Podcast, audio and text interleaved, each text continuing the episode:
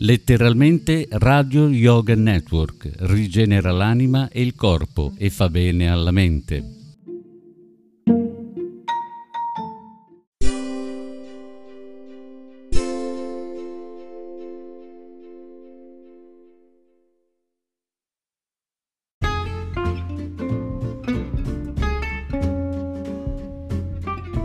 La voce delle sirene, con Antonietta la terza. Buon ascolto di letteralmente Radio Yoga Network.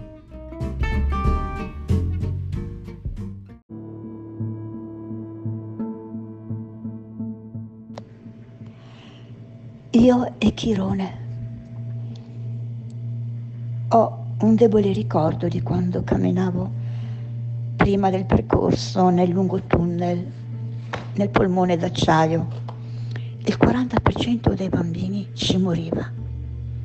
Virus, mi hai colpita, mi hai devastata, ma ho vinto io. Sono viva. La volontà di vivere è un grande mistero. Ogni medico con esperienza di malattie mortali sa che la volontà di vivere può influenzare il decorso della malattia e che la sopravvivenza spesso deriva dal desiderio del malato di vivere. Molte persone reagiscono ai problemi, ai dolori con risposte creative, trasformando così le loro prospettive e perfino a volte le stesse circostanze di vita. La ferita e la volontà di vivere si fronteggiano, lottano, ma poi collaborano. Chirone nella mitologia era un centauro figlio illegittimo di Crono e Fillira, immortale. Una freccia andò a colpire per errore il ginocchio del centauro. Questa ferita inguaribile provocò molto dolore. Il centauro sarebbe stato costretto ad una vita di sofferenza a causa della sua immortalità. Zeus, però, mosso da compassione, permise a Chirone di donare la sua immortalità a Prometeo. E proprio attraverso la sofferenza che Chirone impara l'arte della cura e a tenere sempre presente la propria ferita, simbolo di autocoscienza.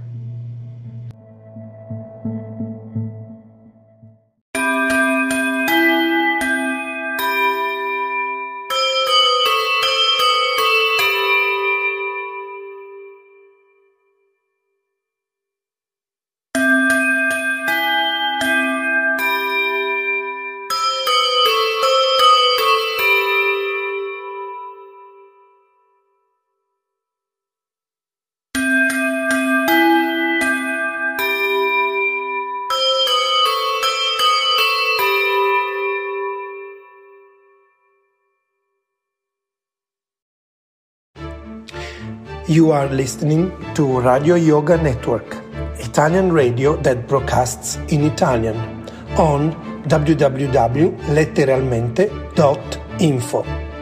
Our email address is radioyoganetwork at gmail.com.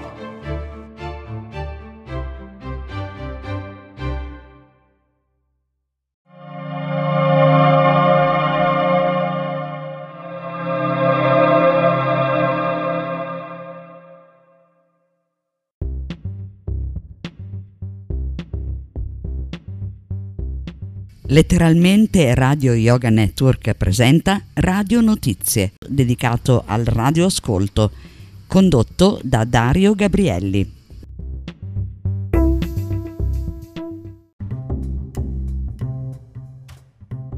Un saluto a tutti gli ascoltatori di Letteralmente Radio Yoga Network da Dario Gabrielli, redattore della rivista Radio Notizie in cui si parla di un radioascolto internazionale. Ricordo che chi volesse avere informazioni su questa rivista può scrivermi ai seguenti indirizzi.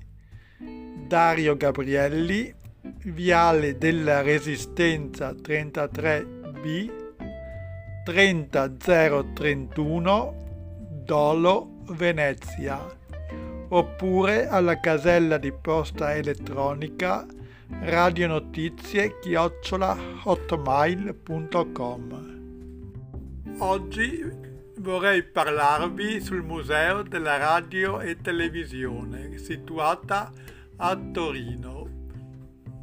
Il primo progetto per la creazione di questo museo risale al 1939 la cui sede doveva essere Torino per l'importante contributo dato dall'ente italiano Audizioni Radiofoniche, che proprio in quella città aveva la direzione generale e il laboratorio delle ricerche.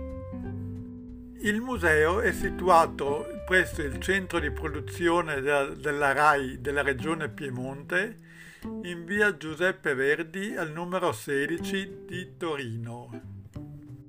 All'interno di questo museo sono custoditi oltre 1500 reperti tra documenti e strumentazioni tecniche che vanno dall'epoca di Guglielmo Marconi fino alle radio moderne.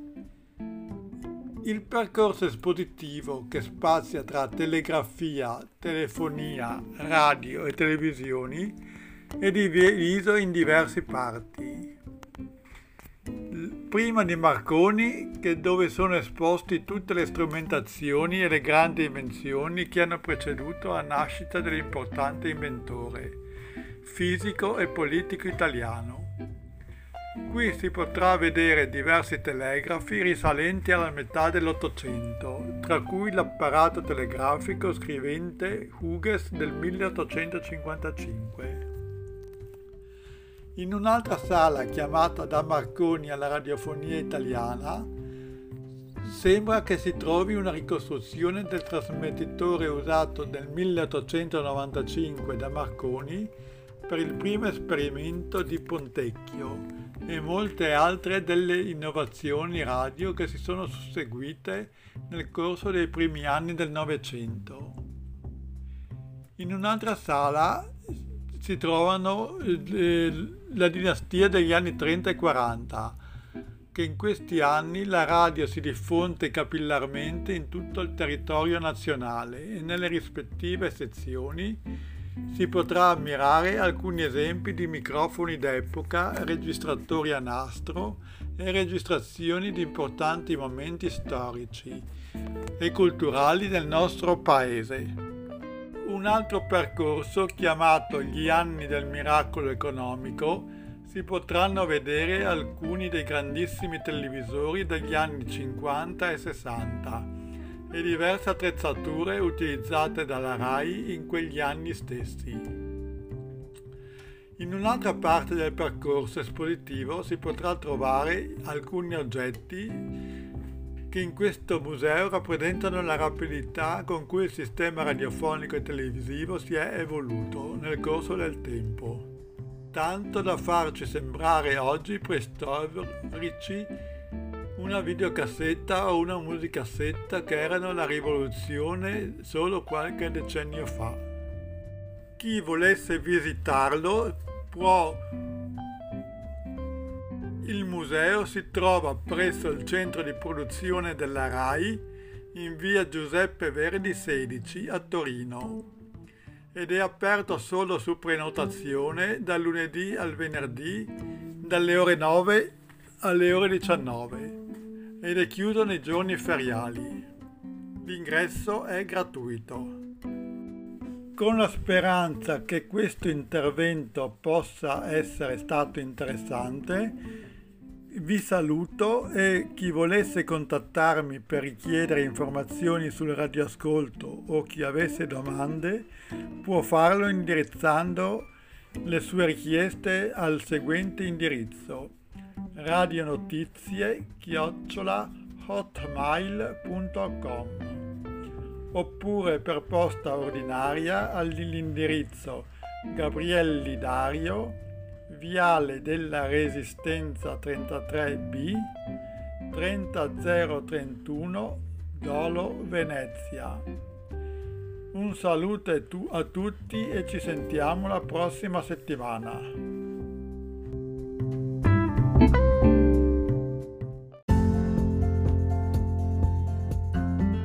Un'emozione magica, letteralmente Radio Yoga Network, con più studi in Europa. Diffondi la sua voce, il suo messaggio e ti sentirai meglio.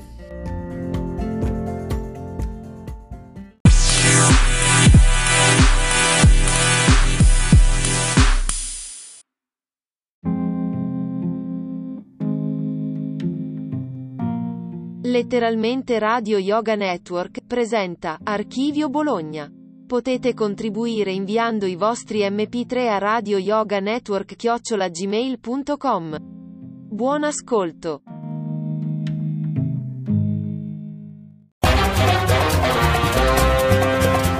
Van Lon, dialogando di storia, qualcosa ne verrà fuori. Ciao a tutte e tutte da Olga ed Eps. Per questa settimana, per il grande ritorno di Deborah nei nostri microfoni nel 2019, abbiamo pensato di fare una seconda puntata eh, su donne e resistenza, o meglio, ci eravamo lasciate nel 2018 a dicembre con eh, la puntata su donne e antifascismo do, dove avevamo parlato di mh, mm, Tina Modotti, di Fausta Cialente e di Ada Gobetti.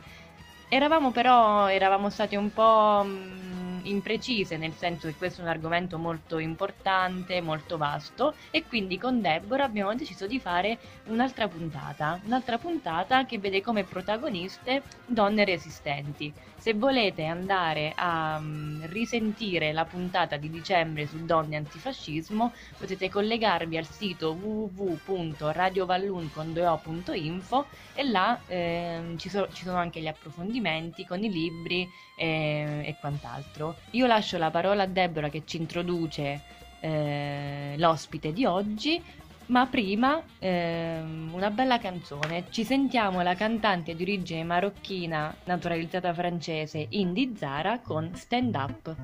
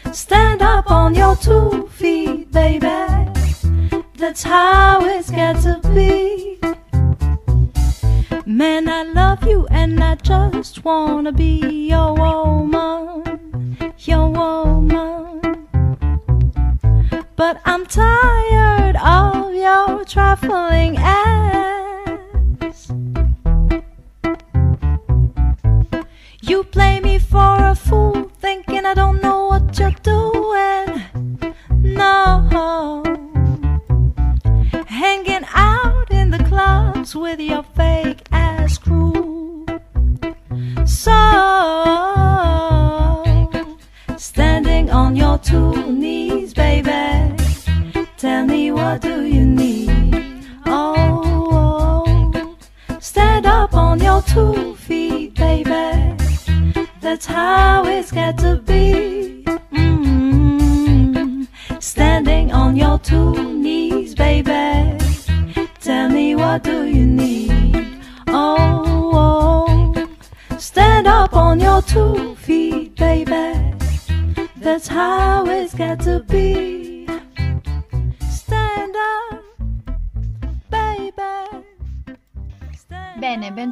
Bentornati in onda. Eh, siamo su eh, Valloon, su Radio Città Fujiko, sui 103.1, oppure state ascoltando questa bellissima trasmissione di storia dai vostri smartphone o dai vostri computer, grazie allo streaming di Radio Città Fujiko. Bene, come diceva Olga prima della canzone, oggi andiamo a parlare, mm, andremo più nello specifico per quel che riguarda donne in resistenza e abbiamo deciso di farlo tramite... Mm, la storia di Renata Viganò. Renata Viganò, nome diciamo importantissimo, quasi ormai un, um, una cosa ovvia, no? quando si parla di donne in resistenza, soprattutto nel, nel bolognese, eh, dire, ricordarsi di Renata Viganò.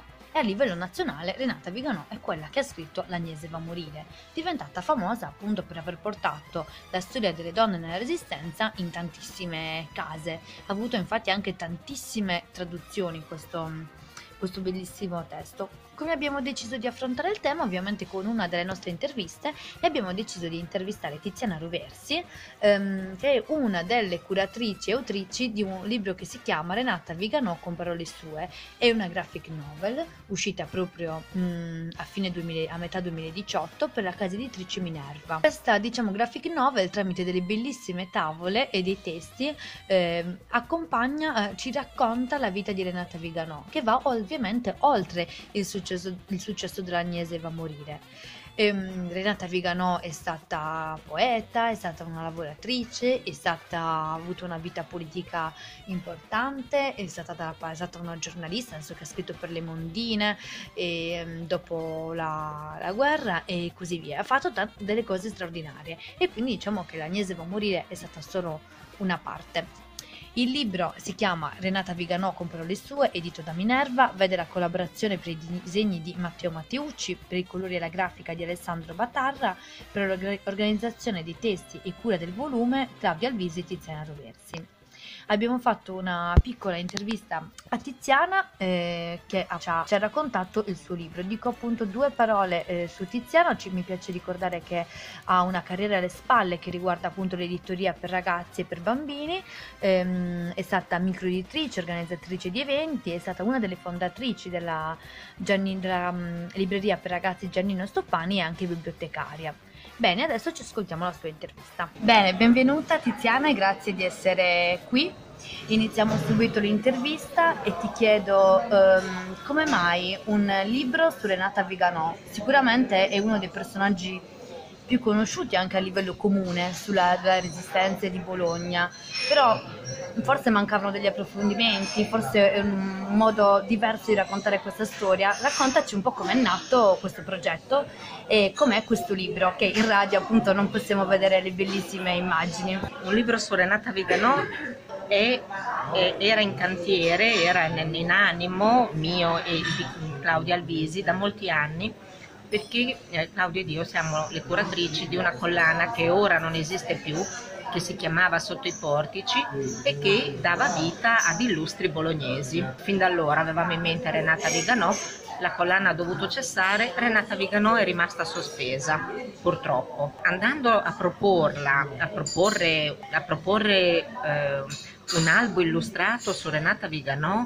all'editore Minerva di Argelato, lui ci ha fatto una controproposta, ci ha preso in contropiede e ha detto Renata Viganò, ah, quella, quella dell'Agnese va a morire? Ma perché non la facciamo in graphic novel? È stato lui quindi a proporci questa formula che per noi era nuova e che ci ha entusiasmato. Abbiamo detto sì. Lui mh, mm, ci ha proposto la formula del graphic novel e anche l'illustratore perché ehm, aveva appena finito di ehm, pubblicare con Matteo Matteucci Arpad Weiss, la storia di Arpad Weiss, sempre nella stessa formula. con soddisfazioni enormi, sia di pubblico sia da parte del museo ebraico per dire che eh, insomma in sostanza era, aveva riscontrato un, un interesse vero, sincero e come dire, abbondante. allora l'editore ci ha fatto questa proposta, noi l'abbiamo accettata immediatamente, ci è piaciuto anche lavorare con Matteo Matteucci e abbiamo incominciato questo percorso complicato perché eh, alla fine questo libro, questo libro, questo graphic novel, questo libro illustrato è ehm, venuto fuori a otto mani, insomma siamo quattro autori alla fin fine, ognuno con sua, un suo pezzetto di lavoro che però doveva armonizzarsi, lavorare molto eh, strettamente in, in armonia perché, perché, si deve fare così ed è complicato. Eh? Allora, Claudia ed io abbiamo fatto tutto il lavoro di ricerca, come, come facevamo con gli altri libri, tutto il lavoro di ricerca, tutto il lavoro eh, di documentazione e eh, legato ai testi. Matteo Matteucci ha fatto tutti i disegni, a differenza della realizzazione precedente si è limitato ad acquarellarli in grigio, non ha messo il colore è entrato in campo in questo caso Alessandro Battara che è un grafico e ha realizzato lui la grafica e lui ha aggiunto questa colorazione così particolare, così anche efficace, i rossi e i verdi e, e tanti rossi su nostra richiesta. Come si poteva fare Renata Vigano senza dei rossi? Ora Renata Vigano è scrittrice e partigiana bolognese. Ora non è l'unica partigiana bolognese, ma è l'unica scrittrice e partigiana, la cui scrittura è una scrittura eh, coltivata. Quindi il suo raccontare la resistenza, che è ovviamente il cuore di quello che volevamo dire nel raccontare la sua vita, ehm, il suo raccontare la resistenza è un narrare da chi ha coltivato la scrittura nel tempo. Lei ha scritto diversi libri, anche se poi è diventata famosa solo con l'Agnese va a morire, gli altri sono rimasti nel silenzio, ormai nessuno li ricorda più, invece ne ha scritti altri e si sente rileggendoli il percorso del suo crescere narrativo.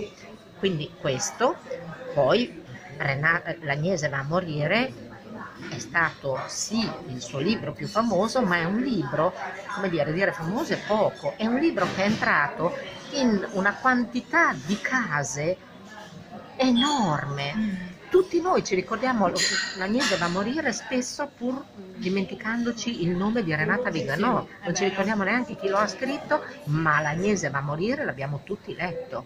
L'Agnese va a morire, tanto per rinfrescarci la memoria, è uscito eh, in luglio del 49, e, ehm, in luglio del 49 a settembre Renata Viganò riceve dalle Einaudi la seconda lettera di Natalia Ginsburg che le dice cara Renata sono qui a dirti che la prima tiratura è esaurita e vorremmo immediatamente dare alle stampe di nuovo la tua Agnese ed essere subito nelle librerie a dicembre, a Natale.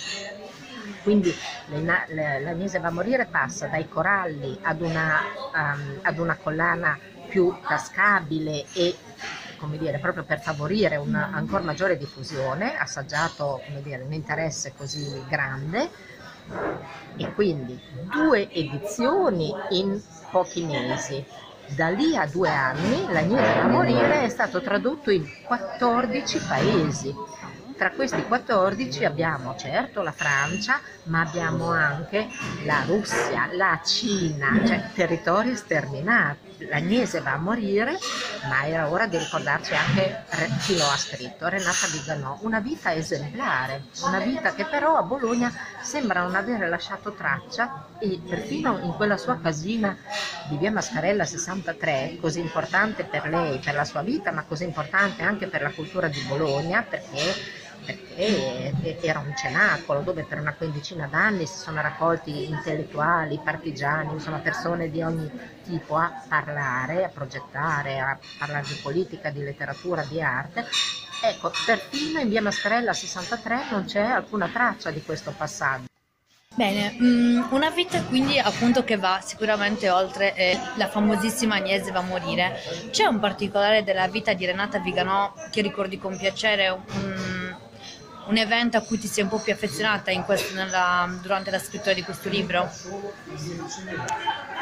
È una domanda che mi piace molto, anche se non, se non posso io rispondere a questa domanda, perché mi piace molto perché posso risponderti che per me è stata un'enorme scoperta tutta la vita di Renata Viganò. È stato, mm, se come dicevo prima, il punto di partenza era la resistenza, riscopriamola con Renata Viganò, scrittrice partigiana, aspita, andando a frugare nella sua vita con molto rispetto e con molta ammirazione, con molta stima, quindi leggendo i documenti suoi che oggi sono depositati, eh, nel, si chiama Fondo Vigalò Meluschi, alla biblioteca dell'Archiginnasio, andando a leggere tutto quello che in giro si è potuto trovare ne- ne- negli angoli delle biblioteche, ovunque, andando a contattare la nipote, andando a frugare ovunque, è venuta fuori un'immagine di donna con una forza straordinaria che ha avuto una vita complicatissima a partire dal fatto che lei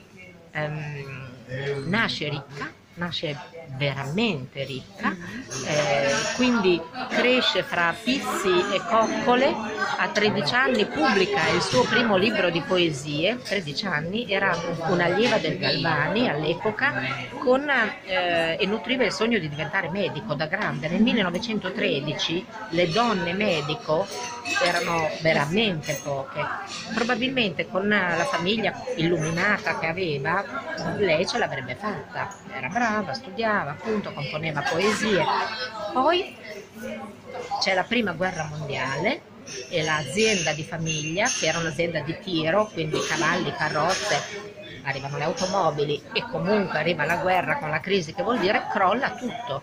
Lei resta improvvisamente poverissima, con i genitori ammalati, tant'è che muoiono di lì a poco, quindi resta sola e povera.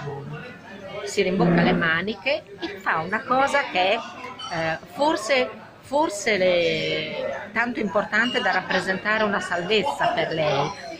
Con i residui della sua ricchezza, con il piccolo, quel poco che resta, lei compra una casa piccola e periferica, perché allora via Mascarella era praticamente campagna e quelle due stanzette erano veramente una casa misera, popolarissima, però era tutta sua. Virginia Woolf diceva una stanza tutta per sé, in questo caso era una casina tutta per sé, ma dove lei poteva Intanto non era in strada, ma era anche nel suo mondo letterario. Lei lì non ha mai smesso di scrivere. E per vivere si è rimboccata le maniche ed è andata a lavorare all'orfanotrofio, al brefotrofio, si diceva così, dove c'erano i bastardini, in via D'Azeglio. E ha lavorato lì per molti anni, facendo tutto quello che c'era da fare. E il suo anelito a, così, a curare gli altri, a prendersi cura degli altri, invece che facendo il medico, lo ha sviluppato facendo l'infermiera. Lei è diventata infermiera ed è stata anche un'esperienza molto utile perché quando ha lasciato il lavoro nel 1943, dopo l'8 settembre e dopo i primi bombardamenti, lei è partita, è andata partigiana, prima di arrivare nelle valli di Comacchio si è fermata a Imola e ha scritto sul giornalino clandestino che si chiamava La Comune cinque articoli tutti de- dedicati alle donne, parlando alle donne. E poi è arrivata finalmente nelle valli di Comacchio e lì lei ha fatto la staffetta e l'infermiera. E là dove non c'erano medici perché ormai non ce n'erano più a un certo punto era l'unica persona che poteva curare i poveri feriti e ammalati quindi è stato molto utile anche in questo. Che cosa c'è anche di ammirevole che ci ha incantato mentre appunto andavamo avanti nel leggere la sua vita? Lei si è innamorata già grande eh, di, di Antonio Meluschi, quello che è diventato il suo compagno il compagno della sua vita, insomma, fino alla fine. Tutt'oggi sono seppelliti insieme a Casalecchio, nel cimitero di Casalecchio, uno vicino all'altro.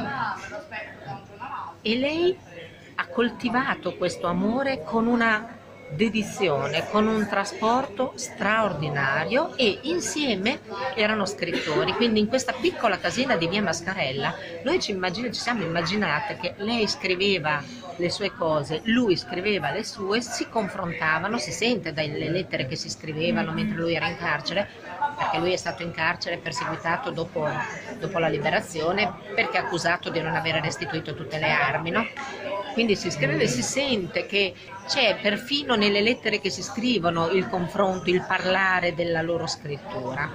E poi c'è un altro aspetto che me la rende ancora più ammirevole. Hanno adottato un bambino, il loro figlio chiamato Bu, simpaticamente Bu, e per tutta la vita questo bambino, anche da uomo grande, è rimasto Bu, Agostino, detto Bu, lo hanno amato moltissimo e lo hanno adottato. La parte più difficile da raccontare, cioè il dopoguerra, quando lei resta legata per sempre, in verità, fino alla fine a questi anni della resistenza, che considera gli anni più intensi della sua vita.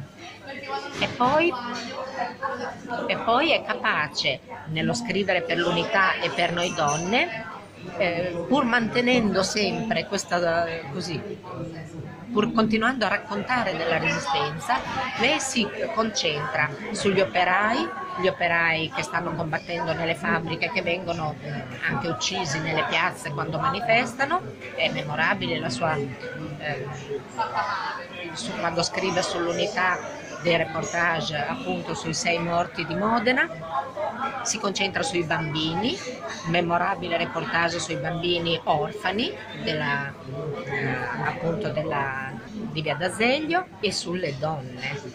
E lei scrive sulle donne e per le donne cose straordinarie che ancora oggi avrebbe senso leggere. È chiaro che lei scriveva negli anni 50 da cinquantenne perché è nata esattamente nel 1900, quindi quando è arrivato il femminismo, il femminismo degli anni 60, lei era già vecchia, era già oltre. Il suo è un femminismo da anni 50, di una cinquantenne degli anni 50, ma ragazzi lei ha raccontato la vita durissima delle eh, donne della risaia, le, le, mondine come le ha raccontate lei, credo che non le abbia raccontate nessuno. No, non c'è nulla di affascinante nelle mondine che racconta lei. Le racconta così come sono e le ha seguite per, tutto, per tutta una stagione di Monda, dalla Lomellina fino a Bentivoglio, è andata con loro ovunque e le racconta con una schiettezza e una, e una partecipazione straordinaria e con loro partecipa e rivendica un salario migliore, una dignità migliore, la possibilità di mangiare a tavola e non nel campo tra, nel, nei dieci minuti tra le prime sei ore di lavoro e le altre sei ore del pomeriggio, la dignità di poter dormire su un giaciglio anche se lontane da casa e non per terra per esempio, cose elementari che allora non, non, le bambine non avevano. Bene, grazie moltissimo di essere stata qui con noi e mi raccomando comprate e leggete il libro eh, Renata Viganò con parole sue. Ciao, grazie. Grazie ancora a Tiziano Roversi e noi per concludere eh, vi diciamo un paio di appuntamenti per questa settimana. Eh, vi ricordiamo che il 27 febbraio alla Confraternita dell'Uva in via Cartoleria alle 19 c'è il, ehm, l'appuntamento con Giulio Ongaro, Giulia Bonazza e modera il nostro Roberto Ventresca per la presentazione del libro Libertà e coercizione. Ne abbiamo già parlato la settimana scorsa, se volete potete andare ad ascoltare il podcast per essere ecco, più preparati alla presentazione del 27 eh, su www.radiovallun.info. L'altro appuntamento è per il 26 febbraio, siamo a martedì e c'è la presentazione del libro Femminista al 99%.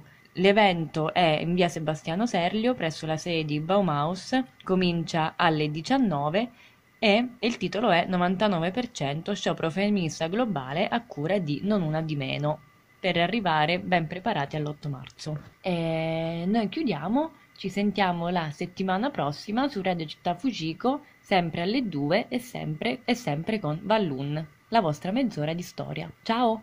Ciao, buon pomeriggio!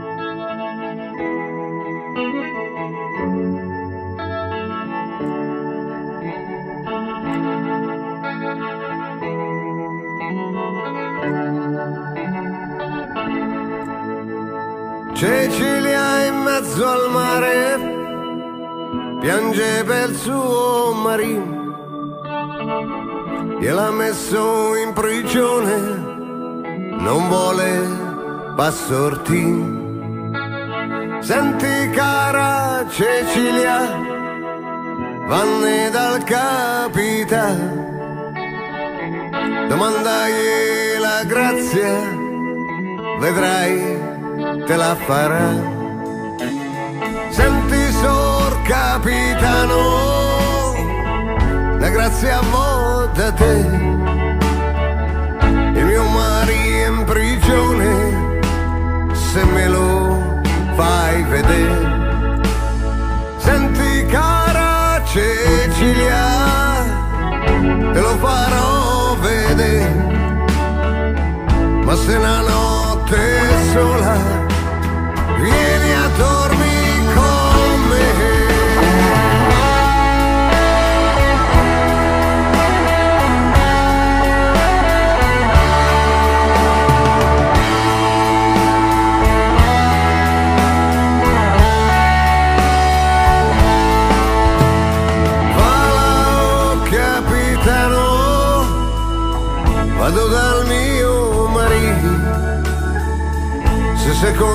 contenta lui, io ci potrò venire.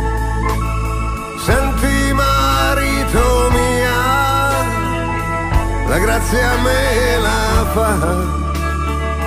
Se per una notte sola dormo col capitano.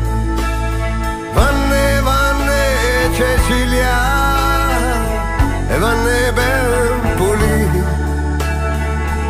mette camicia bianca e il busto e il sottani andiamo capitano andiamo cene a dormire le dieci son suonate lenzuoli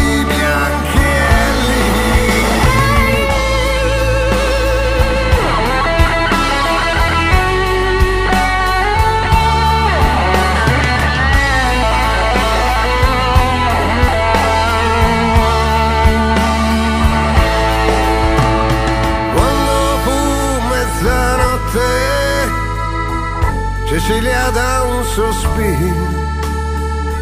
Cos'hai, cos'hai Cecilia, che non mi fai dormire?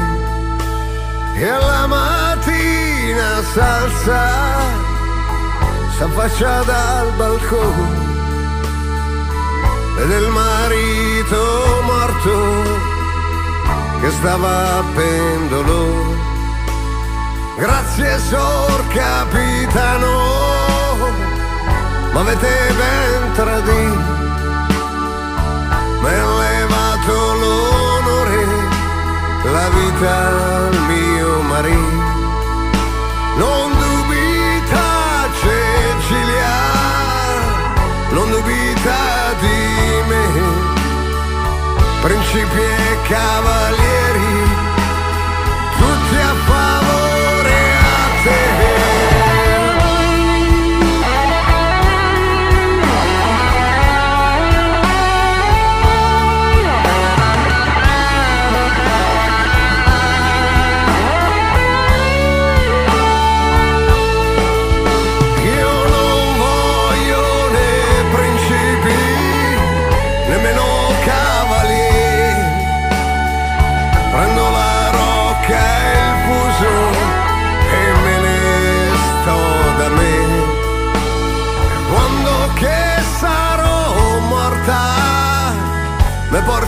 seppellire a San Gregorio Papa, dove sta il mio marito? Sopra di quella tomba ci nascerà un bel fiore. È morta la Cecilia, è morta per amore. Sopra di quella tomba ci nasce un tulipa, è morta la Cecilia, è stato il capitano. Sopra di quella tomba ci nascerà fiorire. È morta la Cecilia, morta per suo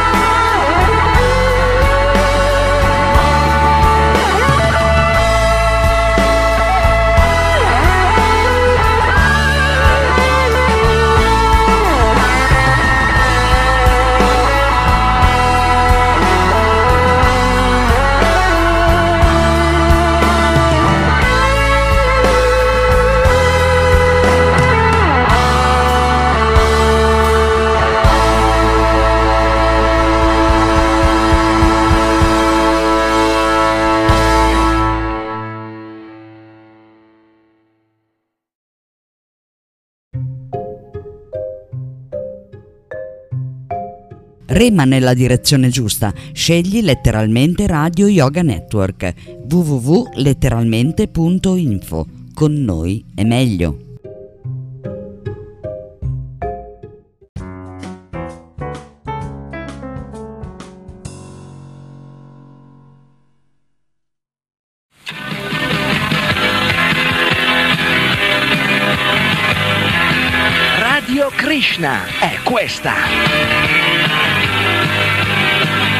Radiofoniche staticamente parlando, o meglio, ascoltando. Ovunque in Italia non c'è paragone.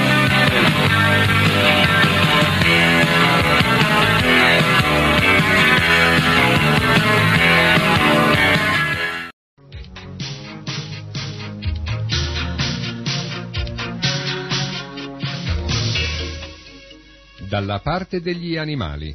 Un programma contro la macellazione.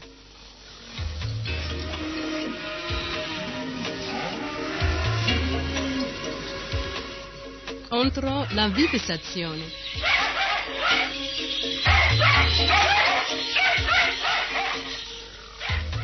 Contro la caccia.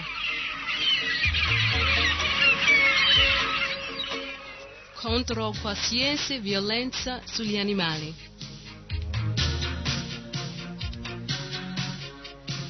Dalla parte degli animali. Un programma che dà voce agli animali che non possono esprimere la loro angoscia né protestare contro le sofferenze inflitte loro dall'uomo.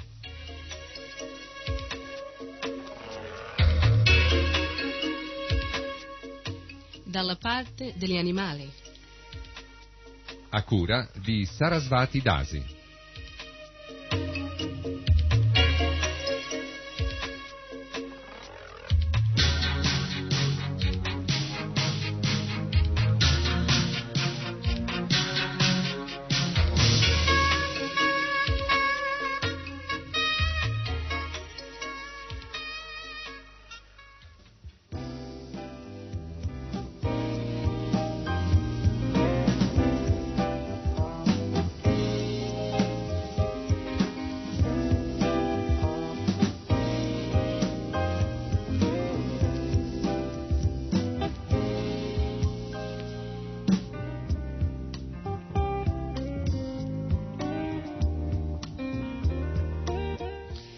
Krishna Ribol, chi vi parla dai microfoni di RKC e Sarasvati Dasi, che naturalmente saluta tutti voi e eh, si accinge a presentarvi quest'altra puntata del programma Dalla parte degli animali. Sapete tutti qual è lo scopo di questo programma? È quello di parlare in favore degli animali, in difesa degli animali. Perché oggi si è venuta a creare una situazione eh, sociale così degradata che gli animali sono quelli che eh, diciamo eh, pagano per primi e pagano in malo modo con la propria pelle. parliamo di animali che vengono uccisi e mangiati, animali che servono eh, così per eh, sport barbari e crudeli, come eh, la caccia, come la corrida.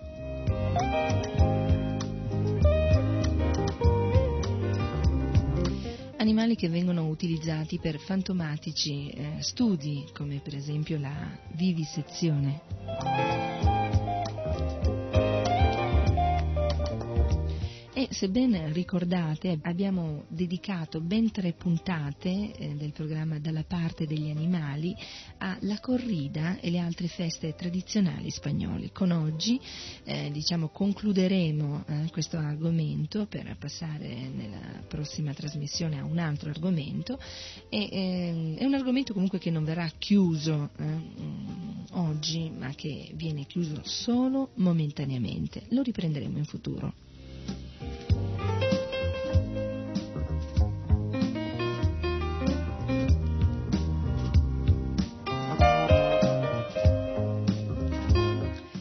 Bene, e siccome non abbiamo molto tempo a nostra disposizione e quel tempo che abbiamo scorre velocemente, io suggerisco di passare immediatamente al cuore del programma. Ricordo comunque che questi programmi eh, sono eh, preparati grazie alla vostra collaborazione. Abbiamo molti amici che ci inviano eh, degli opuscoli, delle riviste, dei giornali, dei libri eh, che permettono a tutti noi di eh, conoscere, eh, di approfondire eh, questa conoscenza, anche se purtroppo non è una conoscenza molto così, ehm, felice della condizione degli animali nella attuale società. E in questa età particolare, eh, l'età di cali, di discordia e di ipocrisia. Età che per tutti eh, è, eh, non è altro che un inferno per gli uomini e per gli animali.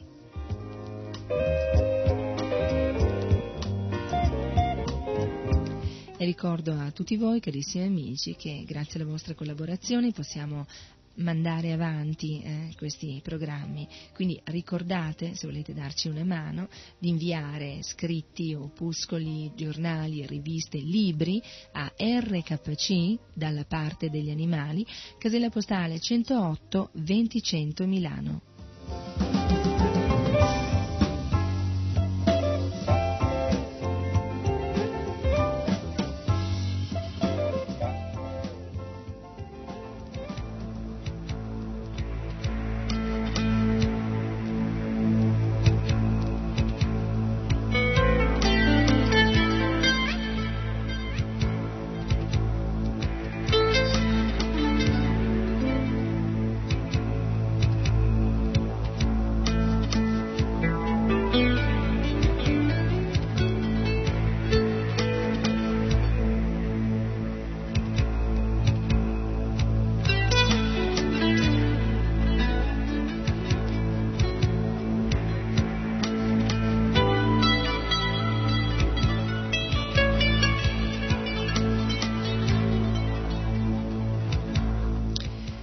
Scrittore Santiago Esteras eh, ha comunicato a dei giornali spagnoli i risultati di una statistica compiuta nell'84, da cui risulta che solo uno spagnolo su sei è ancora appassionato alla, fra virgolette, fiesta.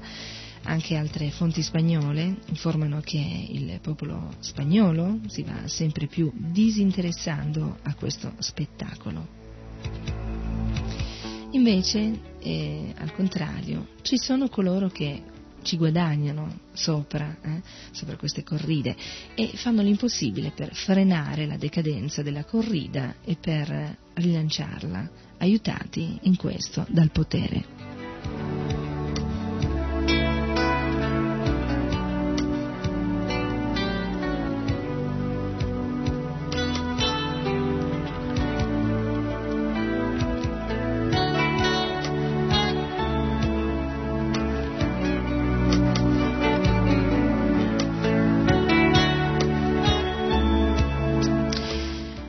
Anni fa il bollettino dell'Associazione contro le crudeltà degli spettacoli di Barcellona riportava le parole già pubblicate su diversi giornali spagnoli del suo vicepresidente Enrico Bueno. Leggiamo queste parole. Sono le corride, festa nazionale per una minoranza di spagnoli e per una maggioranza di turisti che i morbosi desideri di spettacoli crudeli, che, grazie a Dio, sono propri di una esigua minoranza di spagnoli, non macchino più la nostra storia né la nostra cultura. Si smetta, una volta per sempre, di chiamare le corride festa nazionale, perché restino quello che sempre sono state, vergogna nazionale e degradante spettacolo davanti a noi e al mondo. Ogni torero che muore nella plaza è un'accusa a tutta la coscienza nazionale, ma in forma specialissima alle autorità che continuano a permettere, anzi a promuovere, la mal chiamata festa nazionale. Si lasci la corrida dibattersi nella sua propria agonia, perché tentare di risuscitarla non è né conveniente, né cristiano, né spagnolo.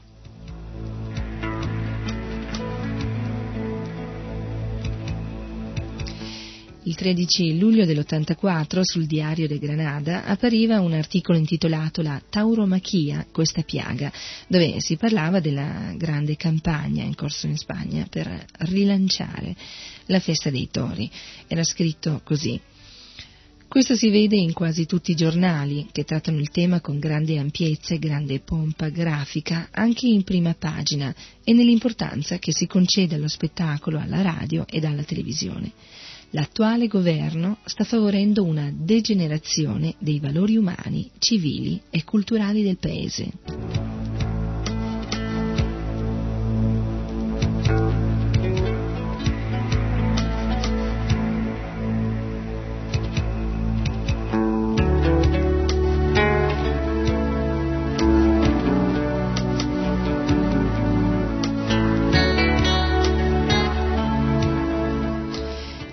Scritto nello Srimad Bhagavatam che il primo e il principale dovere del governo consiste nel proteggere la vita degli esseri umani e degli animali. Il governo non deve fare discriminazione a questo proposito. Per una persona eh, dal cuore puro mm, è orribile vedere l'uccisione sistematica degli animali organizzata dallo Stato nell'età di Cali. Una volta esistevano grandi imperatori come per esempio Maharaj Parikshit che eh, non avevano appunto eh, precedenti nella storia del suo buon governo dove il diritto alla vita era ugualmente assicurato agli uomini e agli animali. Questa infatti è la situazione del regno di Dio ed è facile poter creare questa situazione eh, nel nell'attuale società, solo che purtroppo eh, al potere stanno delle persone, al governo stanno delle persone che non hanno eh, conoscenza, cultura brahminica, cioè quella cultura che permette di amministrare, di guidare l'intera società verso la realizzazione spirituale e la soddisfazione di Sri Krishna Dio, la persona suprema.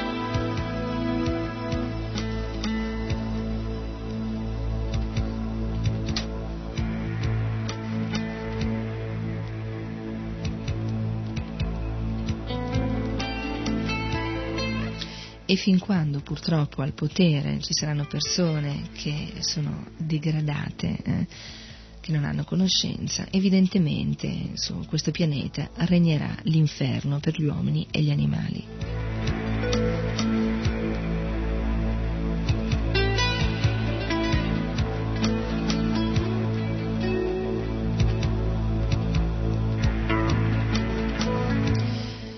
Anche secondo altri informatori la corrida è sostenuta più che altro dai turisti. Per esempio il presidente dell'Associazione per il controllo e l'assistenza degli animali eh, di Barcellona scriveva eh, in una sua lettera del, dell'agosto, del 5 agosto dell'85, è deplorevole che la stampa italiana faccia propaganda alle corride, quando dovrebbe fare tutto il contrario, in quanto queste si mantengono solo a causa dei turisti.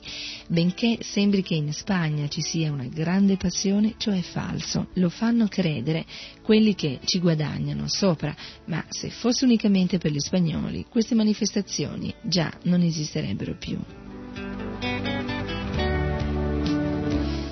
Il bollettino numero 133 dell'Associazione contro le crudeltà degli spettacoli di Barcellona scrive che il rilancio della corrida viene perseguito per il beneficio di pochi e per la degradazione generale.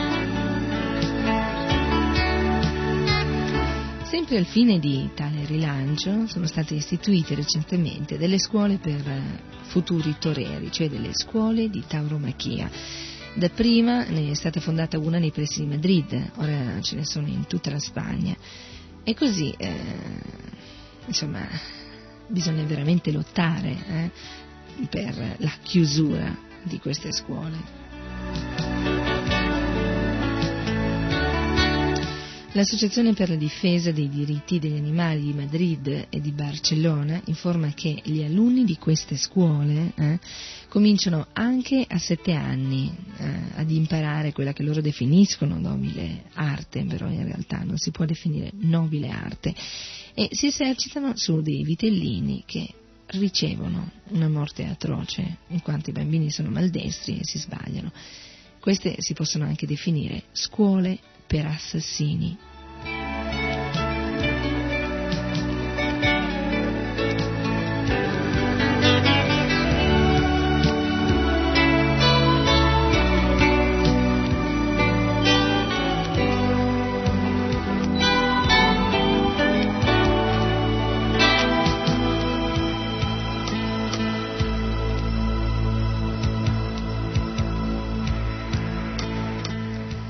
Gli animali che vengono torturati ed uccisi per il divertimento di una minoranza di spagnoli e di una maggioranza di turisti non sono solo i cosiddetti 15.000 tori che annualmente vengono sacrificati negli spettacoli. A questi bisogna aggiungere anche i cavalli, gli altri innumerevoli eh, animali su quali i toreri, eh, eh anche gli adulti già affermati, si allenano. Recentemente l'Associazione per la difesa dei diritti degli animali ha denunciato alla CE che il fatto che i toreri vanno a farsi la mano, come si suol dire, nei macelli, eh, in aperto disprezzo della legge comunitaria, secondo cui gli animali destinati all'alimentazione umana devono essere sacrificati nella maniera più indolore, e invece appunto vengono prima utilizzati eh, per eh, questi eh, così, momenti di allenamento. Eh. Ha denunciato, dicevo, appunto alla, alla CE questo fatto, perché è veramente inumano, è veramente animalesco eh, eh, godere della sofferenza di questi animali che non possono avere che a causa del loro karma un unico torto, quello di aver preso un corpo materiale di animale.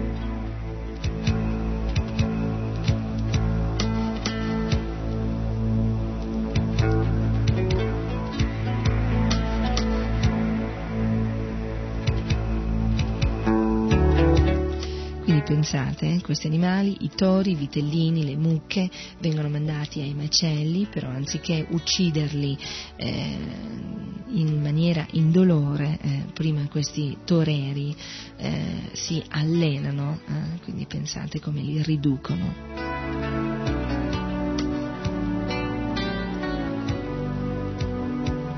E tutto ciò sempre eh, a causa della mancanza di conoscenza, conoscenza brahminica. Infatti eh, in Kali Yuga eh, non esiste rispetto non solo per gli animali ma soprattutto per il bue e per la mucca.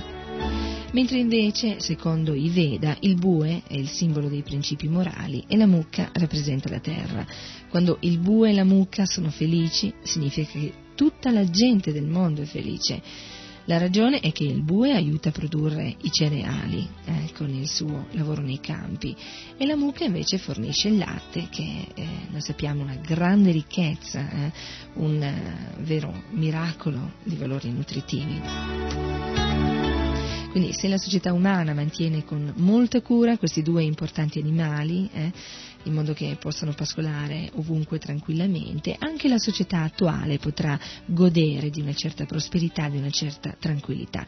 Però oggi purtroppo nell'età di Kali Yuga, eh, in questa età di discordia e di ipocrisia, i buoi e le mucche vengono macellati e mangiati da uomini che ignorano totalmente la cultura brahminica. Sarebbe sufficiente diffondere la cultura brahminica che rappresenta la perfezione più alta di ogni cultura, per assicurare la protezione del bue e della mucca, a beneficio naturalmente della società umana.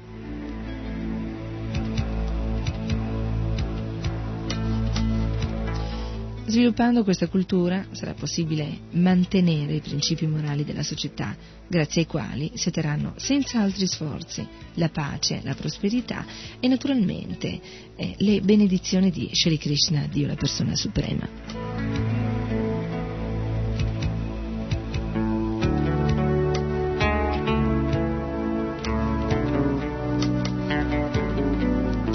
Infatti è scritto nella Srimad Bhagavatam che se proteggiamo la mucca e eh, la cultura brahminica, il Signore che ha un particolare interesse verso le mucche i brahmana, go brahmana itaya, sarà contento e in cambio ci darà la vera pace e prosperità.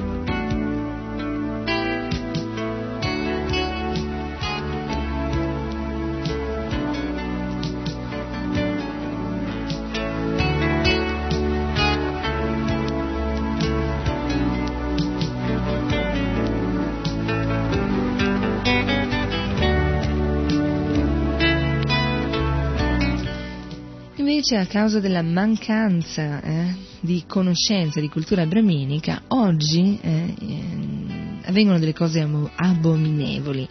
Per esempio in Spagna, anche se esiste ed è ancora vigente il decreto reale del 1929 che vieta ai minori di 14 anni di assistere alle corride, si organizzano delle campagne di propaganda e spettacoli per i piccoli, eh, con il proposito di stimolare eh, la passione eh, per le corride, cominciando dai più giovani.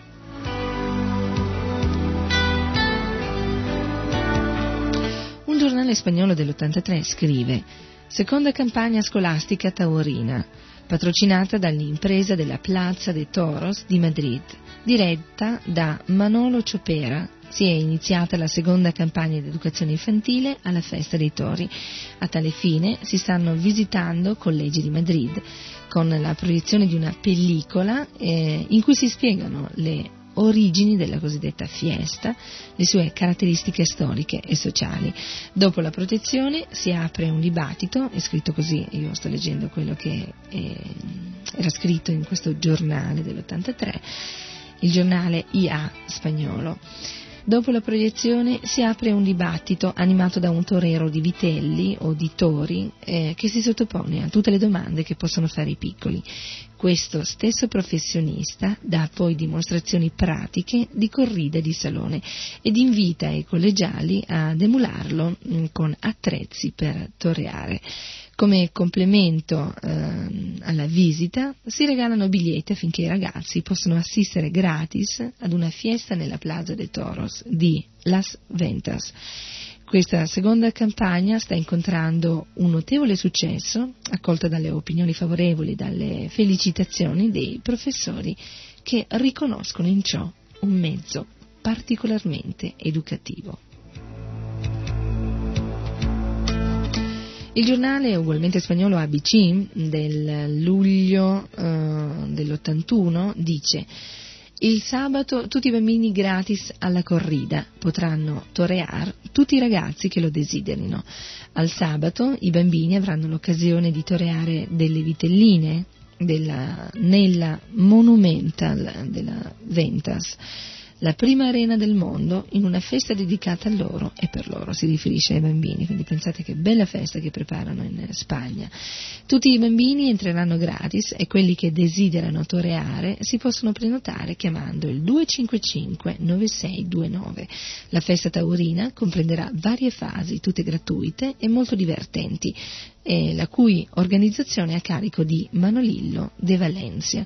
Poi parla anche di eh, come si esibiranno del, dei toreri e parlano anche di, ehm, di bambini mm, che eh, possono toreare con le vitelline, spiegano anche in che modo e c'è anche una lunga, lunghissima lista di persone che partecipano.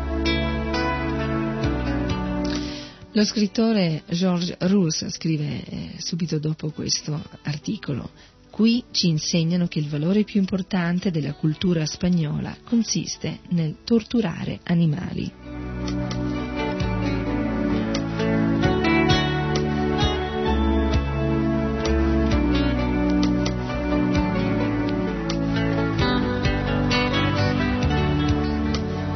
Purtroppo molte sono le scuse che vengono utilizzate per mascherare la corrida, come per esempio eh, la cosiddetta scusa intellettuale. Alcuni giornali spagnoli del novembre dell'85, fra gli altri quello di Salamanca, intitolato El Adelanto, che significa il progresso, hanno riportato compiaciuti la sensazionale notizia, la prima cattedra di taurologia del mondo, che verrà istituita a Salamanca. Lo hanno concordato la Deputazione Provinciale, l'Istituto di Studi Europei dell'Università Pontificia. Tale cattedra eh, dovrebbe nascere come complemento alla scuola di tauromachia che già esiste in questa città. La nuova trovata vuole essere, così dichiarato l'oratore ufficiale nella cerimonia per la firma dell'accordo, un duro colpo ai detrattori della festa. La deputazione provinciale ha deciso di sostenere il finanziamento della nuova istituzione con un milione di pesetas all'anno, così la Spagna, o meglio una certa Spagna, si appresta a diventare europea.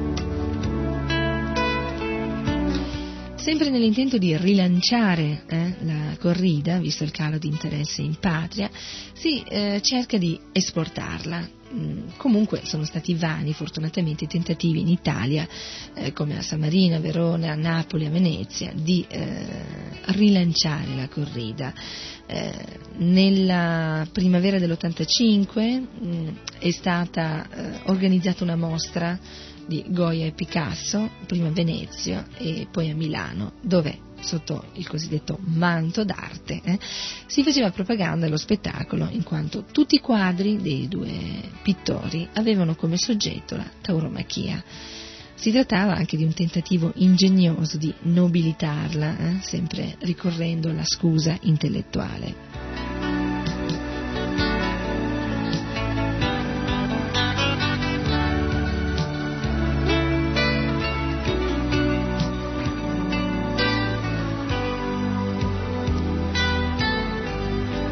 Sempre per ravvivare l'interesse per la tauromachia degli spagnoli, eh, degli appassionati di lotterie stanno organizzando per questa stagione la quiniela taurina, cioè il totocalcio, mm, eh, la lotteria. Eh, eh, su cosa? Sul numero delle orecchie e delle code dei tori uccisi nello spettacolo questo per eh, così, notare la bravura, per premiare la bravura dei toreri.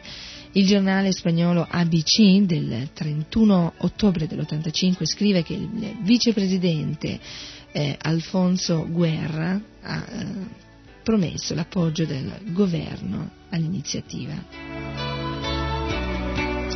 Il giornalista italiano Paolo Bugiali sul Corriere della Sera dell'85 aveva commentato così: Tale lotteria servirà a trasformare in ulteriore denaro i 15.000 tori che vengono uccisi ogni anno nelle arene di Spagna, l'unico paese dove non solo la morte assurge ai fasti di spettacolo nazionale, ma anche ci si scommette sopra.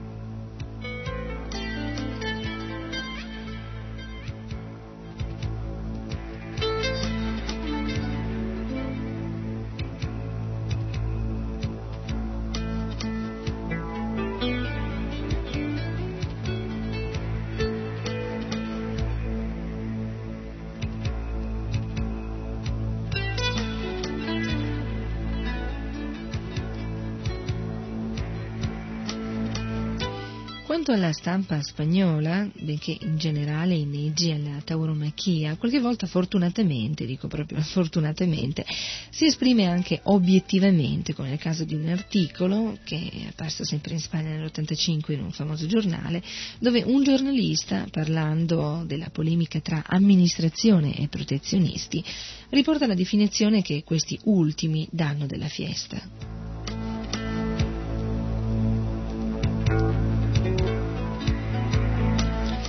Uno spettacolo che mette allo scoperto una società sottosviluppata per la quale non esistono né la morale né i valori moderni e nella quale si pretende mantenere il popolo nell'ignoranza e manipolato da certe strutture economiche che vivono alle sue spalle.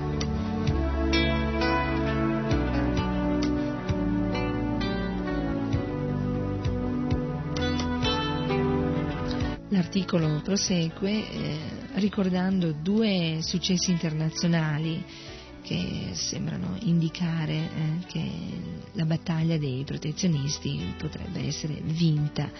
Il primo eh, nel febbraio di quest'anno, che è stata appunto la sospensione di tre corride incruente che avrebbero dovuto aprire il famoso Carnevale di Venezia, e eh, dopo una sospensione di un'altra corrida e dobbiamo naturalmente ricordare anche eh, i promotori di questa lotta che è stata sostenuta dalla LIDA, dalla Lega Italiana Diritti degli Animali, unitamente ad altre associazioni privati.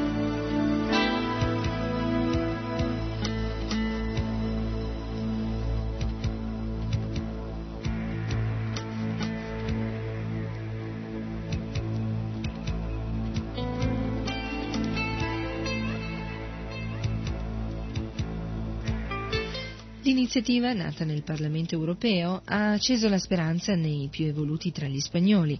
Le associazioni protezioniste di quel paese si sono adoperate onde raccogliere firme eh, per l'abolizione degli spettacoli sadici e dicono così di avere riscosso un largo consenso tra i loro connazionali rappresentanti di eh, queste associazioni eh, contro ehm, la violenza, contro l'uccisione la tortura di questi animali, si sono recati a Bruxelles eh, alla mostra della cultura spagnola organizzata dal loro governo per consegnare ai visitatori dei volantini illustranti l'altra faccia della cultura spagnola, quella che consiste nel torturare animali.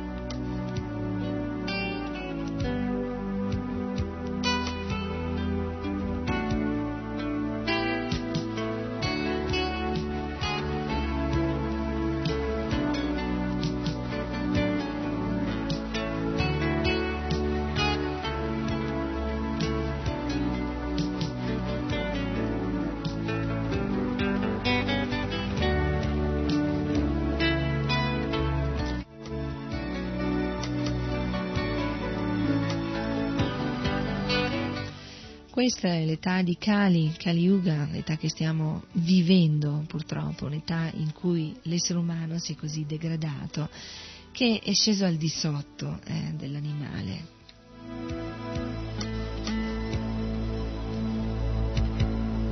Se noi vogliamo veramente vivere in prosperità, in pace, eh, senza ansietà, dobbiamo proteggere gli animali perché questo soddisfa Krishna, Dio la persona suprema, soprattutto come ho già detto la mucca e il bue.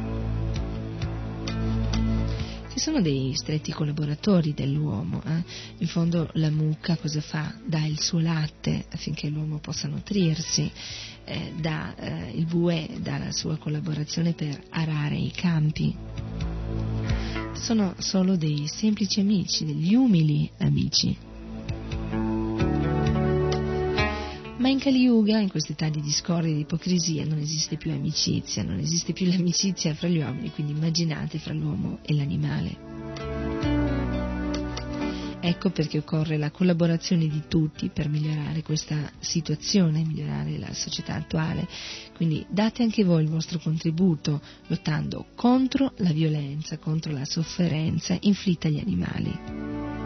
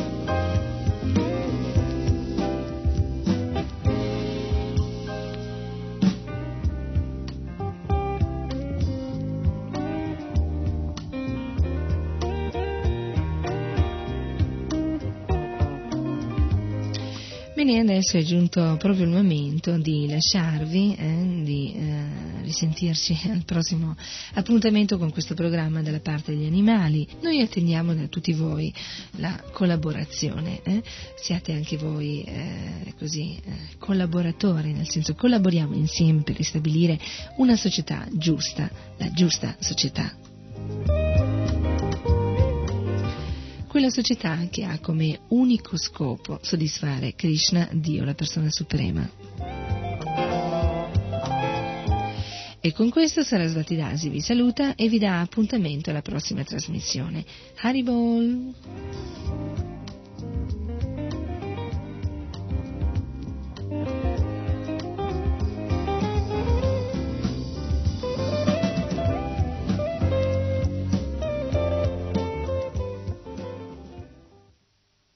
RKC vi ha presentato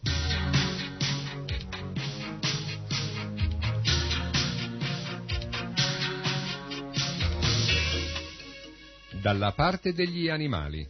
Un programma contro la macellazione.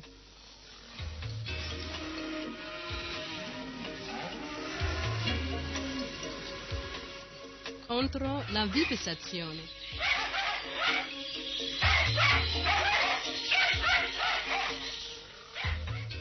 Contro la caccia. Contro qualsiasi violenza sugli animali.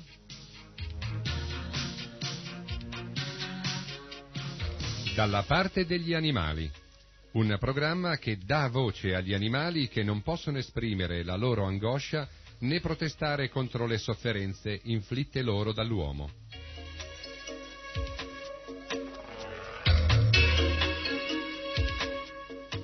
Dalla parte degli animali. A cura di Sarasvati Dasi.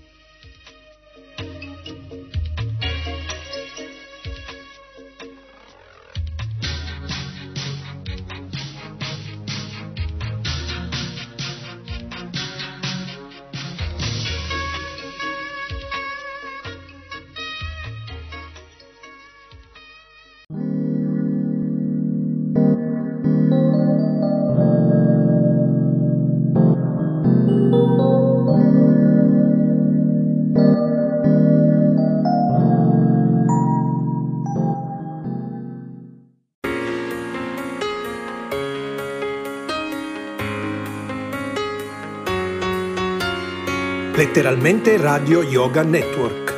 www.letteralmente.info Nostro indirizzo di posta elettronica radio yoga network chiocciola gmail.com Buon ascolto!